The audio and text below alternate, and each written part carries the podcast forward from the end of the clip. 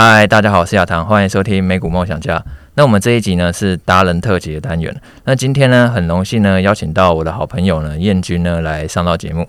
燕君呢以前呢就读呢台大会计系，然后还双主修财经系，然后从台大呢财经所毕业。他曾经呢在会计师事务所，然后在银行呢担任乡里，然后还在新贵公司呢担任主办会计，然后现在呢是投顾的分析师。那很期待呢燕君呢他今天的分享，欢迎燕君。主持人好，各位听众朋友大家好。哎，嗨，严君，我想要先第一开始呢，我想要先让听众更加认识你哦，因为呢，其实我知道说你以前呢是就读那个台大会计系，然后还双主修那个财经系，然后还拿过就是很多个学期的那个书卷奖。那其实我知道说这个其实就是算是非常难的了。那你为什么去愿意花那么多时间，然后还有精力呢去双主修？然后像我自己已经有小孩，那我觉得像如果听众啊，他可能有小孩的话，其实他也会很好奇说，像你们这种学霸到底是。怎么去分配时间，然后怎么样去保持那种学习的效率？好了，那其实一般来讲呢，都是希望说可以给一些后进的学学子一些鼓励嘛，所以原则上应该是要尽量说好的啦。但是我也必须说，其实为了要成就我的这些好成绩呢，其实我也没有大家想的那么的好。例如说，我在高中的时候，我是不用做家事的，就是父母可能希望我花多一点的时间来读书，所以其实我。哦，就没有做家事，所以其实有时候成绩跟哦生活上应该要取得一些平衡啦。像我大概这一生只去过一次垦丁，所以其实我休闲的时间比较少。所以与其说我是学霸，好像很厉害，做了很多事，那问我说哦怎么样？时间是怎么分配？其实大部分的时间就是在读书，那势必要牺牲掉一些娱乐或是玩乐的时间。所以那个时候，很多歌手出了很多的新歌，我都不知道。那感觉就是跟就是其他的同学有些脱节这样子。对，所以其实这样好像也不是很好啦。嗯，所以听起来感觉上，你应该认为自己算是苦读型的。对，那大陆的用语有学霸，那另外还有学弱。那学霸是指说呢，不用读书，成绩就很啊很很好，嗯，这种是学霸。那学弱就是比较像是苦行僧，就是花很多时间去读书，那成绩呢也不错，但是读得很辛苦。所以我觉得我比较接近学弱，那比较没有像学霸，就是成绩是不错，但是其实付出的时间也多。所以，那其实我很好奇，因为你是同时主修财经系跟会计系，嗯、但是我认识一些朋友，他可能在读台大时候，他们光念一个系，他们就觉得很累，非常累。然后，但是你自己又提到说，就是其实你算是可能是苦读型的，那你怎么会还愿意花那么多的时间去双主修？哦，我分享一些小故事好了，可能我从小比较有有这个啊。财经的头脑比较有天分。其实我高中的时候我在读书，那有一些科目我读得比较辛苦。但是我觉得到大学的话，读专业的领域，像会计啊或是经济，我觉得诶好像很轻松，就是比高中还要再更轻松。有一些教科书的内容甚至还没有教，我觉得我就会了。那我分享一些小故事好了。那像大家都知道我长得比较瘦嘛，所以其实小学的时候呢，父母都有特别交代说，哦。我这个饭呢一定要吃完，但是我就是吃不完，我就是食量小啊，怎么办呢？我就把这个便当啊做分割，例如说鸡腿啊、豆干啊、香肠，那可能香肠外面这样一片呢，可能要三块，那我就卖一块；那鸡腿一个可能二十块，我就卖十五块，把它卖给同学。卖给同学？对，你，你那么小就开始在做这种事情？那对，那个时候才国小就开始在做这种事情，是卖便当给同学。对，所以每次。中午的时候给老师检查，老师说：“哇，好棒哦，便当全部都吃完了。”然后这样过了一个学期，体重完全没有增加。那父母都一头雾水，还带我去医院检查。他以为你吃很多，就对。对，他可能我肠胃吸收不良或或怎么样，身体有一些疾病，但其实没有。所以其实有时候生意头脑可能小时候就比较有天分吧。所以在大学的时候读书，我觉得说，哎，相对比较轻松，所以呢，读起来就。就觉得说没有那么累，那读会计学得不错，那再多读一个财经好了，因为其实它是很接近的嘛，它没有没有差很多。有一些人又读会计又读法律，那个领域差比较多，会比较辛苦。那因为会计跟财经有很多共通的科目，所以其实没有那么累啦。所以也是给一些后进的学子一些建议，就是还是要学自己有兴趣的。像其实我英文就没有很好，我读跟写都没有问题，但是其实听的话真的是听不太懂，那外国人讲话特别快，所以其实高中在学英文的时候就比较辛苦。那另外像体育也是，像我也觉得说我应该去健身啊，去练一下肌肉，但是其实去健身房我大概做了大概。十分钟、二十分钟，我就觉得好累。那有那个教练课一堂是一小时嘛，我都觉得怎么有人可以这么厉害？所以我觉得还是找到自己的专长。刚好我可能数学方面比较好，然后在财经跟会计有天分，所以在这方面表现比较好。那如果是后进学子或者有些父母，我觉得尽量还是依照小孩子的兴趣去学习啦，学小孩子有兴趣的。那其实就算打电动，其实也都可以。代表国家出国去比赛嘛，所以我并没有说哪一个行业特别好，或是特别不好，就是选择自己有兴趣的，然后把它努力做到最好，我觉得都可以在某一个领域上面有很好的表现。那你那个，因为你是同时念财经系跟会计系嘛，那这你刚刚说这两个科系有很多共同的科目，那他们其实具体上来讲话有什么不一样的差别吗？然后财经呢，主要是在。投投资啦，那会计的话是在记账，所以会计的话就是把公司发生大大小小的事情，啊，都用一套有系统的逻辑，用数字去做记录，然后呈现在财报上面，让投资人了解，这个是会计的工作。那财经呢，则是根据会计。做出来的财务报表去做研究，分析公司未来的前景，去判断说这家公司有没有投资价值。所以大概差异在这边。所以会计比较像是就是记账，就是记录公司的一些收支的状况啊，或者它那个资产负债表的状况等等。然后财经感觉像是比较用在甚至实战市场上实战的，然后去研究它的前景，可以这样理解吗？对，所以。会计算是有标准答案的，就是你你该怎么做就怎么做。嗯，因为它有一个公认的原则。对，所以不同的人去做会计，原则上做出来的记录要是一样的。啊，我懂。所以你请 A 先生，请 B 小姐，他做出来的账要一样。啊，会计它是有一套标准的，但是投资的话，你可能请 A、B、C、D、E，有人觉得台积电好，有人觉得红海好，有人觉得可能苹果的公司比较好，每个人做出来的判断都是不一样的。所以我是认为说，如果是个性呢比较严谨，然后中规中矩，喜欢有标准答案的，念会计会比较适合。Uh-huh. 那如果是啊、呃、比较注重创意呀，然后不喜欢有标准答案，那这一种人呢，其实读财经会比较适合。嗯、uh-huh.，因为其实财经像是在研究市场的时候，其实一定都会有很多不一样的意见啊，不可能说每一个人看法是完全一样的。对，所以如果脑袋比较灵活的话，应该要读。财经，那读会计会觉得很无聊，但是如果脑袋没有那么灵活的读财经会很痛苦，因为投资这个东西其实有时候蛮讲究天分，不是说花越多时间一定报酬率就会比较好。嗯，那其实我看你那个工作经验真的是很丰富。你毕业以后啊，你曾经在那个会计师事务所，然后银行，然后还有新贵公司工作。然后现在你是那个投顾分析师，然后你有很多证照啊，像是会计师啊、证券分析师、期货分析师，所以其实你有那么多种的工作经验，那你觉得对你现在研究投资上来讲话呢，有没有带来什么样的帮助？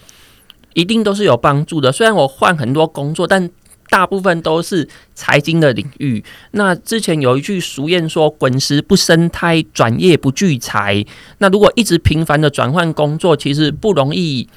哦，累积到财富，但是如果你换的工作是相关领域的，那可能就会有帮助。那例如说，我一开始在会计师事务所，所以我知道说财报是怎么编制的，所以之后我在投资股票的时候，我就知道说，诶，这个资讯到底要去财报的哪里找。或是财报有没有这样的资讯啊？如果没有这个资讯，可能要去呃公开资讯观测站，或者是问发言人，或者是从其他的管道去取得。好，所以其实进事务所让我了解说，哦，我们在投资的时候，我们这一些会计的资讯要从哪里去取得。那后来呢，我也实际在产业，在一家。啊、新贵的公司，它是 IC 的通路商，我在那边当会计，所以以前是查别人的账，现在是自己去记账。那待这个工作，我就知道说啊，一般的公司的流程，那有哪一些资料需要上传？那公司当然就是除了有法规以外，也有一些台面下比较灰色地带的空间，让公司去运作。所以待完公司以后，我就知道说，其实公司有时候有一些情况，它可能跟财报长的啊内账跟外账的差别吗？嗯，大部分有一些公司会有外账，那有有一些公司没有。那财报呢，我就知道说，其实有很多的方法可以去美化。嗯，所以我实际待过。这个产业以后，我就知道说，如果有一些公司它的经营阶层道德操守是不好的，那个财报根本就不能相信，他都会用很多的技巧去做美化，而且这一些技巧呢，有些还是合法的哦。例如呢，公司他可能希望说今年少赚一点钱，所以他今年呢，他就。列的一大笔的广告费用，可能五千万或者是一亿这样子，那钱就花下去了。那他花钱的时间点呢？他是在可能十二月底，所以这个广告效益呢，其实它可能是哦，可以持续未来的一年。嗯，对，它可能在十二月底，然后广告一直播，一直播，播到明年的十一月结束，但是它的费用支出全部都认列在啊、呃，就是。上一年度的十二月底，所以变成说在这一年度呢，提前认列的意思，对，认列一堆费用，那隔年就就没有那么多费用了。嗯，好，所以那一年度的费用就会特别高，获利就会特别低。嗯哼哼，对，所以他这个是一个盈余管理的一个方式嘛，他希望说可能去下个年度的获利高一点，那把费用认列在今年，但这个手法呢，完全是符合会计准则的，嗯，他完全没有违法，也没有做假账，那也没有。违背任何的会计原则，但是他就很巧妙的把获利呢认列在他希望认列的年度。嗯、对，那因为会计上有一些空间可以让公司的管理阶层去做调整。那我待过产业之后，就知道说，有些财报如果太过漂亮的，我都觉得可能需要小心啊，可能都有做一些。这个美化的动作，那你可不可以分享一下，说要怎么样看出，就是应该说财报就是可能美化太过严重，有没有有没有什么一些比较适合一般的那些小诀窍？我之前看过一家公司，它去年度 EPS 一块，今年度 EPS 两块，嗯，你要买二点二点零一，或者是可能一点九九，刚好一去年刚好赚一块，然后今年刚好赚两块，完全都是整数。其实这个很明显就是。就是调整嘛，因为有一些公司它会有这个经理人的奖奖酬制度，EPS 如果达到一块的话，那经理人会有额外的奖金，所以他就有一些动机去调整，说把 EPS 调到一块，所以这个很明显，EPS 当时就是低于一块，他去调整调整调整到刚好一块，然后经理人就顺利领到领到奖金。嗯，因为通常他们都会有一个内部一个绩效目标，对，有时候为了达到那个绩效目标。然后可能就去算是尽量在合法的空间内去做那个账这样子。其实手法百百种啦，那还有一些公司就是他都不发放股利，那买一堆艺术品，例如说他可能公司公司他可能赚了很多钱，然后不发股利，把那些钱拿去买艺术品，可能买什么某某个艺术家的画，可能价值两亿三亿，原本呢是摆在公司的。然后过不久呢，那个艺术品就摆就把他呢从公司呢去移到董事长的家里，要变成他董事长个人的收藏。嗯，好，这个也是有发生过。然后，但是账上还是列为公司的资产。对，公司的资产，但是东西呢摆在董事长的家里，董事长每一天睡觉都可以欣赏这样子。嗯，对，就是有点公器私用，有点掏空了。所以其实美化财报的方式。百百种，那这个其实会计师来查账的时候，把那个画再挂回公司嘛，啊，等到会计师查完账，就把它回来，要要搬回董董事长的家。反正这个事情我都遇过啦。嗯，对。那因为其实你对于财报真的很熟悉啊，所以呢，你现在也就把你的专长呢，在用在挑选的股票上面。那我觉得听众应该很好奇，说，那你每天就是会做哪一些功课？然后呢，你的研究流程大概是什么样子？其实呢，财报因为三个月才公布一次，所以呢是不需要每天去研究财报的。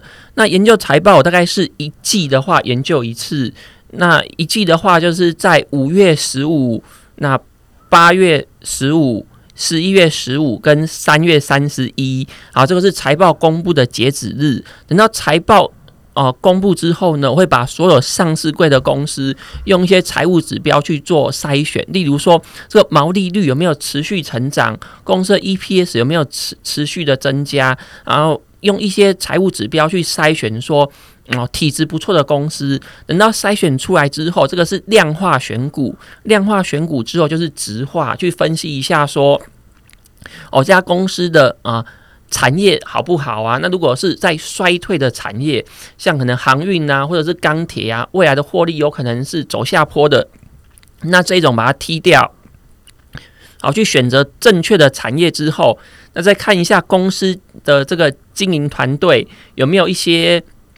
就是形象比较不好的负责人，如果有的话也把它踢掉。那剩下的公司原则上就是哦，获利有成长，那产业也是正确的，那公司的经营阶层也不错，那这一些就会纳入我的口袋名单。那至于每天要做的事情，那就是看一下技术面，稍微看一下。那如果技术面不错的话，可能就带会员买进，大概是这样子。所以听起来的研究流程大概就是说呢，你会呢就是使用一些量化的财务指标，可能是它的获利能力、毛利率啊、营业利润率等等的，然后去筛选一些股票，然后接着呢，但是要去确定一下说它所处的产业的成长性怎么样，然后呢，最后呢就是那个看一下说这个经营层的操守，然后会看一下说，例如等到技术面可能例如转为强势的时候呢，再去带你的那个会员进出场这样。诶，是的，因为投资有分长期投资跟短期投资。如果是技术面的分析人的投资人呢，大部分就是要频繁的买卖、频繁的进出，那会花比较多的时间，我觉得比较累。但是如果是长期投资的话，我们是研究公司的价值，在短期内公司的价值应该不会有很重大的改变，所以其实是不需要每一天一直去研究财报，大概一季研究一次就可以。但是公司有时候会有发生一些变化，或者是市场有一些突发的状况，所以我会每一天看新闻。好，例如说可能啊、台湾跟对岸的关系如果比较紧张的话，之前的食品之前啊。有受到中国大陆的限制嘛？可能没办法啊，出国到中国大陆，那这个时候食品股的股价可能就会下跌，那会影响到这家公司未来的营收或是获利。所以投资的话，大概就是平常早上的时候开盘前，新闻先快速浏览，看一下发生什么事情，有没有哪一些重大的事件会影响到公司的基本面。那如果有的话，就是持股的部位要做一些调整。嗯哼哼。那你有没有推荐？就是一般人在做研究股票的时候，有没有什么样的投资工具啊？因为毕竟就算是台股，它大概应该有几百家公司吧，那不太可能一个家财报一家财报一个一个拿出来看啊。有没有推荐一般人可以去使用的投资工具？好，其实如果是免费的话，大概就是 Good Info 嘛，或者是公开资讯观测站。公开资讯观测站是最原始的资料来源。那现在有很多的网站。例如说财报狗啊等等，好，会把公开资讯观测站的资讯去做加工。那我说的财报狗跟 Good Info，那都是免费的，都是不用花钱的。所以如果是啊、不想要买太多付费软体的话，那这两个都是免费的。呃，网站大家可以去试着用用看，它会把原本的财报的数字去做加工，好，去告诉大家毛利率啊，或者是盈余分配率啊，或者是过去股价的表现等等，好，这个都是免免费的网站，大家可以去用。那另外呢，就是从这些网站得到资讯以后，要自己做一些判断啊。那因为这些都是。原始的数据嘛，到底要买要卖，可能自己还是要有一套逻辑。那另外新闻的部分，原则上就是看《经济日报》或是《工商时报》。那以前呢、啊，小时候我们都是要买两份报纸，然后放在我那个教授的桌上给给他看。那有时候我就是自己也顺便瞄一下。那其实现在呢，因为我参加很多的赖群组，那我想大家也都是，就是有时候啊，就是啊。工商或是经济的头条会在赖群主面，它会传嘛，或是做成很多的这个电子档网页连接，你一点进去就就看得到。所以现在我大概是会，因为我自己有一个营业员，他每一天都会帮我整理工商跟经济的的重要的新闻，所以我是他会寄给我，那我就看他寄给我整理好的新闻，那大概一天有五十几则吧，我大概花一个小时把它看完。哦，嗯、就是把当天就是可能比较重要的市场消息，就是他会整理好给你，然后你再赶快去消化完这样。对。那其实，在那么多股票当中，大家都知道说，其实你最常在分析的就是算是银建股跟金融股。那我想要先去了解一下那个银建股，就是你在分析银建股的时候啊，会去留意哪些财务的指标，然后会怎么样去推估建案的获利，然后是怎么去拟定进出场策略，可以跟听众分享一下。好，那营建股呢比较特别，这个房子呢一般来讲是盖三年，那三年后盖好之后完工交屋。这个时候才认列营收跟获利，所以如果是预售屋的方式，在建商呢在建造房子的过程当中，其实呢都可以知道说房子它是渐渐在卖，已经跟客户签约了，也收了部分的定金，但是呢期间都无法认列营收跟获利。等到建案完工交屋的时候，可以一次认列所有的营收跟获利。这个时候呢，我们可以去观察说它。预售屋销售的情况，那其中呢有两个会计指标，一个是合约负债，一个是未认列支合约承诺。那这两个指标可以看出预售屋销售的情况，所以只要这两个指标是持续的上升，那未认列支合约承诺代表说。预售屋销售的金额，那金额越高，代表预售屋卖得越好。那预售屋卖出去，它不是收全部的金额，它只收一部分的定金，大概是总价的十 percent 左右。所以，如果合约负债的金额也越来越高，代表说这个建商跟客户收到的这个定金越来越多，就是说这个。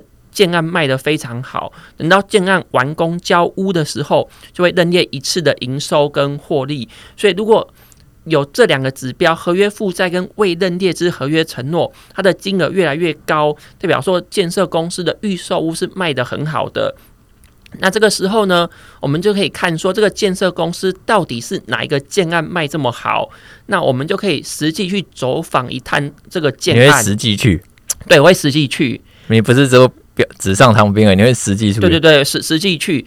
像如果是。大众运输工具有到的，我就是坐捷运嘛。那有些稍微远一点，那我就会租 iRent。对，那实际去去看一下，去看一下说这个建案盖到几楼，因为大概就是建案大概什么时候完工算得出来啦。怎要怎么算？嗯，从你你看这个建案它盖的楼层，那可能只盖。五层楼的透天，或是盖这个十五层楼的大楼，它的时间不不太一样，嗯，所以我有我有一张表啊，就是。说这个建案如果盖到几楼，那它大概还要多久的时间会会完？这个会在财报财报上面解，财报上面看不出来。这个只能你实际跑去现场，然后预估说它几年完工。就是房子大概就是这样子嘛，先挖地基嘛，挖地基开始，然后开始盖结构体。那结构体可能从一楼一直盖盖到十五楼。那盖完之后，结构体盖完之后，可能就是贴瓷砖啊、外墙啊，那都弄好以后就开始。内内部整整修嘛，那最后就会开始弄公设、弄中庭。那弄完之后，大概就是交屋。所以其实你看一下，说它盖到几楼，那外墙的瓷砖贴了没？那中庭公设啊弄好了没？大概可以预估说，啊这个建案什么时候会交屋？那营收跟获利什么时候会入账？所以就是多跑几趟，然后我们有时候如果是啊北部的建案，就六日嘛，就。花一天的时间就租 iRent，然后北台湾这样绕一趟，其实大概就可以看出来说，这个建设公司有哪一些建案，什么时候会完工，哪一年的获利是多少，哪一年的 EPS 有多少，大概都算得出来。所以你一刚刚你提到两种财务指标，一个是那个合约负债，然后一个是未未认列之合约承诺。所以这两个的差别是什么？合约负债是定金，定金。嗯、那未认列之合约承诺是总销的金额。例如说，我去跟建商买一个房子，这个房子是三千万元，那我跟建商买了，所以建商就有个未认列之合约承诺，三千万，是三千万。因为这个已经签了合约，所以是合约承诺。嗯但是这个房子还没有盖好，还没有交屋，所以叫未认列，还没有认列，但是是一个合约承诺，总共有三千万，这个是这个房子的哦总销金额。但是呢，我在买预售屋的时候，我并不用把三千万都交给这个建商，我可能只要缴三百万的这个啊、嗯嗯呃、定金。就好了。好，这个三百万的定金是现金，我实际从银行领出来去交给建商的。那建商的账上也多了这个三百万的资金。好，这个资金就是合约负债。OK，了解。所以未认列的那个合约承诺，应该可以当做理解为，就是一旦说那个房子完全交屋了，然后是可以认列成未来的营收了。对，所以未认未认列之合约承诺等于未来的营收，等于未来营收啊。然后合约负债等于是他目前实际到手的定金。对，然后这两个一起去观察的话，就可以去推估说，哎，他目前预售大概销售的情况是什么样子。对，然后你会去再去推估它未来进案的获利。那是因为等到获利正式入账的时候，通常市场才会得知那个讯息，股价比较容易去反应。然后我们可以在那之前去布局，是这样子吗？其实。因为这个会计制度是在二零一三年的时候有做改变，所以在二零一三年刚实行这个会计制度的时候，很多人不晓得这个方式，所以在那个时候呢，其实你去买银建股就会有超额的利润啊。现在可能变小了，对，现在还是有超额利润，但是利润一直在缩小，因为越来越多人知道这个方式。啊，我懂，对。嗯，那所以你现在会因为这样去拟定一个不一样的进出场的策略吗？其实像之前银建股比较好的时候，我买很多的银建股。那当然，最近银建股跟之前比有稍微弱一些，但是其实还是有一些好好公司。所以我在整个资产的配置上，在今年的话，我有调降银建股的投资比重，但是还还是有有一些。那最近是这样子，在今年年初的时候，因为全球都开始升息，可能台湾也要开始升息。那可能房价又涨太高了。那刚好今年年底又有选举，所以呢，那个时候政府有一连串的呃信用管制的措施去抑制房价的上涨。所以在今年初的时候，其实银建股表现没有很好。嗯。可是呢，到了现在，我们大家发现说，美国呢，它可能今年会升息十七码。对对对。那台湾到目前为止是升息两码。对。那十二月如果没有再升息的话，总共就是升息两码。那台湾的通货膨胀率呢，可能在第四季的时候还会超过两 percent。嗯。但是到明年，就是啊、呃，政府就是预期说会低于两 percent。那低于两 percent，其实就。没有什么很严重的通货膨胀了，那大概台湾之后可能升息的几率也不高。嗯，那如果是这样的话，台湾没有美国升息的啊、呃、幅度那么高的话，资金就流到美国嘛。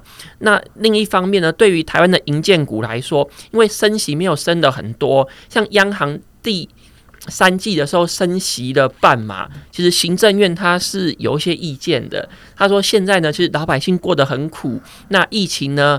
还是啊、没有得到有效的控制，所以呢，政府希望说呢，央行升息不要升太多，不然这些房贷族的负担会很大。那如果您是真的有经济困难，其实这些房贷族呢，政府也有一些啊。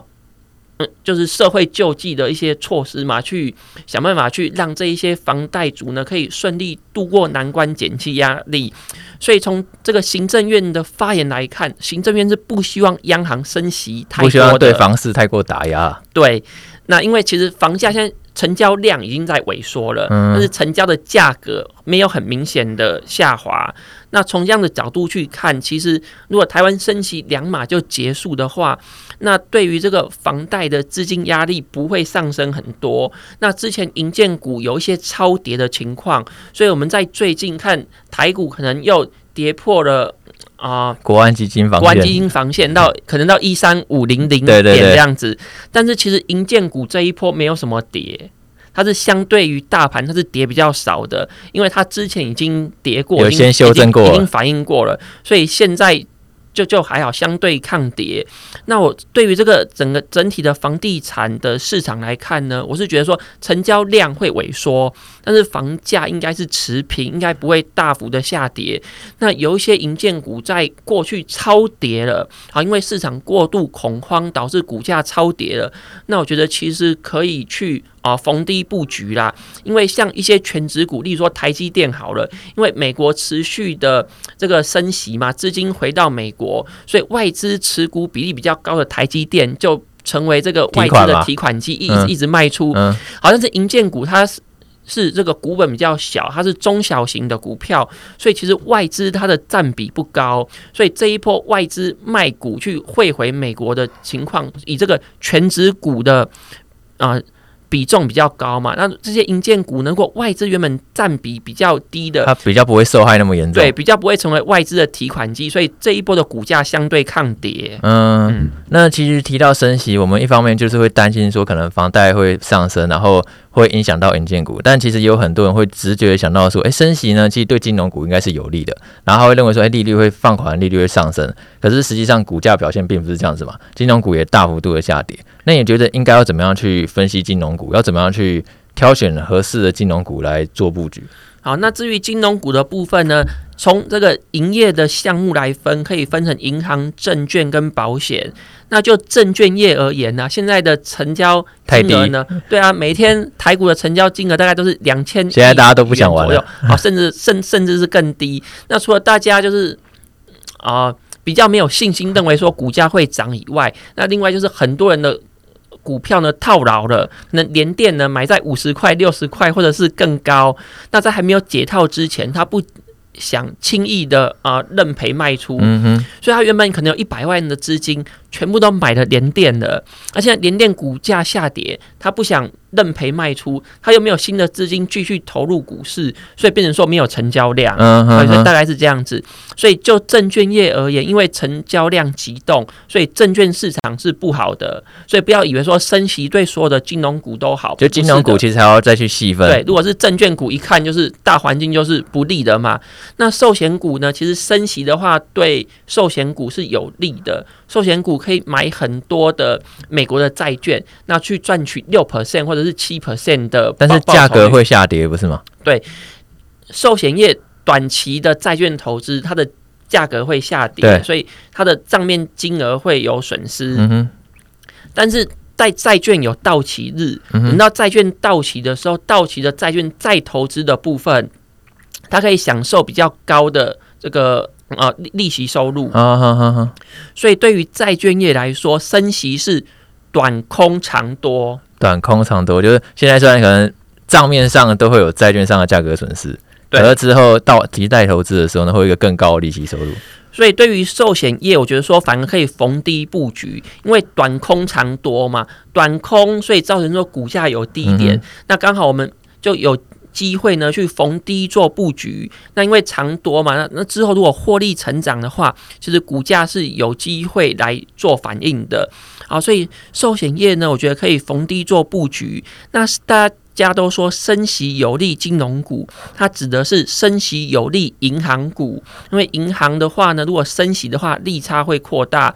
那我们看最近的金融股，如果是以银行为主的，它其实相对比较抗跌。那获利呢，跟去年来比呢，它是没有衰退这么多的。像证券业，因为这个成交量急动嘛，所以证券业的获利下滑。那寿险业呢，因为债券的价格下跌，所以寿险业的获利也是下滑的。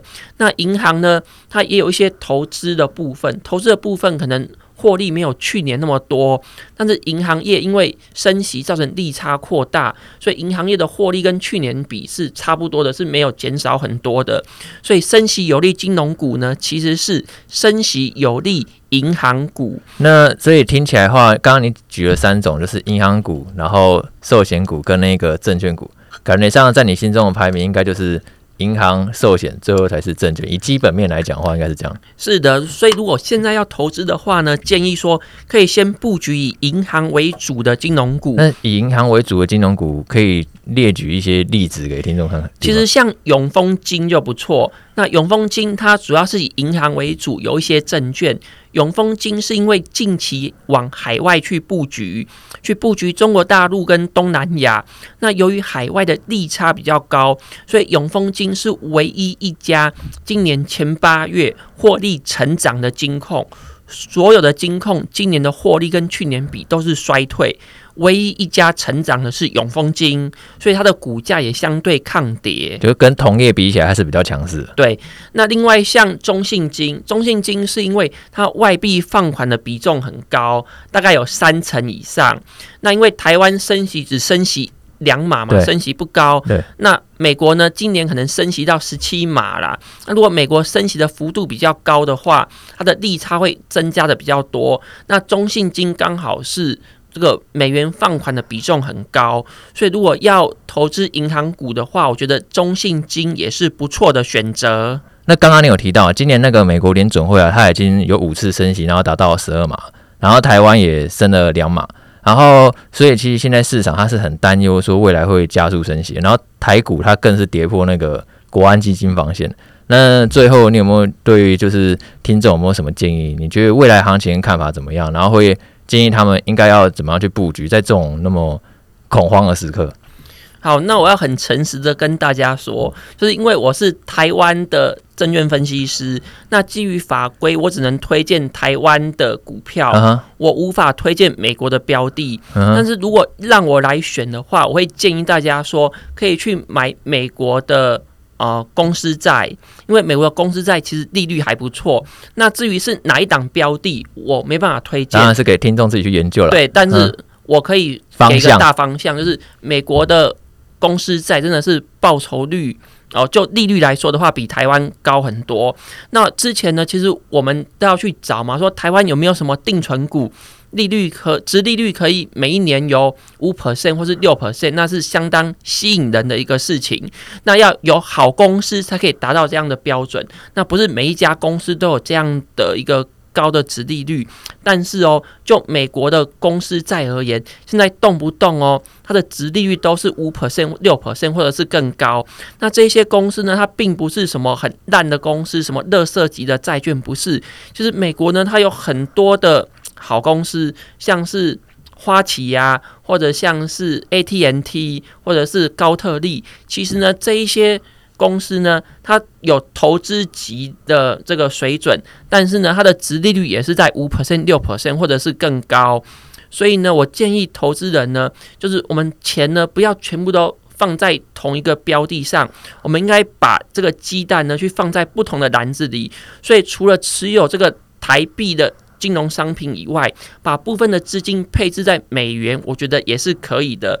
像台积电，它其实有美。原计价的公司债，它的这个值利率呢，大概也都有五 percent 左右。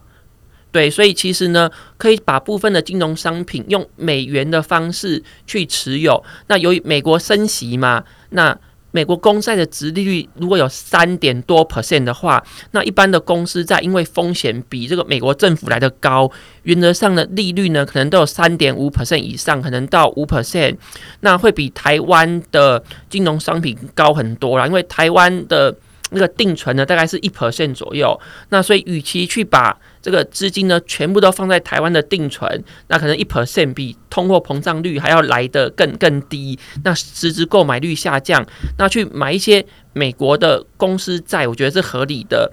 那美国的公司债不要去买乐色债券，因为风险很高。我们去选一些好公司，它可能成立的这个期间已经超过了一百年的这个优质的公司，那风险很低的，那是投资等级的。那如果这个啊，殖利率也不错，要五 percent 的话，相对来说风险是低很多的。所以呢，我是建议说，在美国升息的这段过程当中呢，可以去配置一些美元的金融商品。那很多人都担心说，那美元已经一直升值，升值到贬到那么高，现在美元很贵。那已经已经那么高了，现在还可以还可以再换美金吗？那我提供给大家一个概念去做思考，就是在。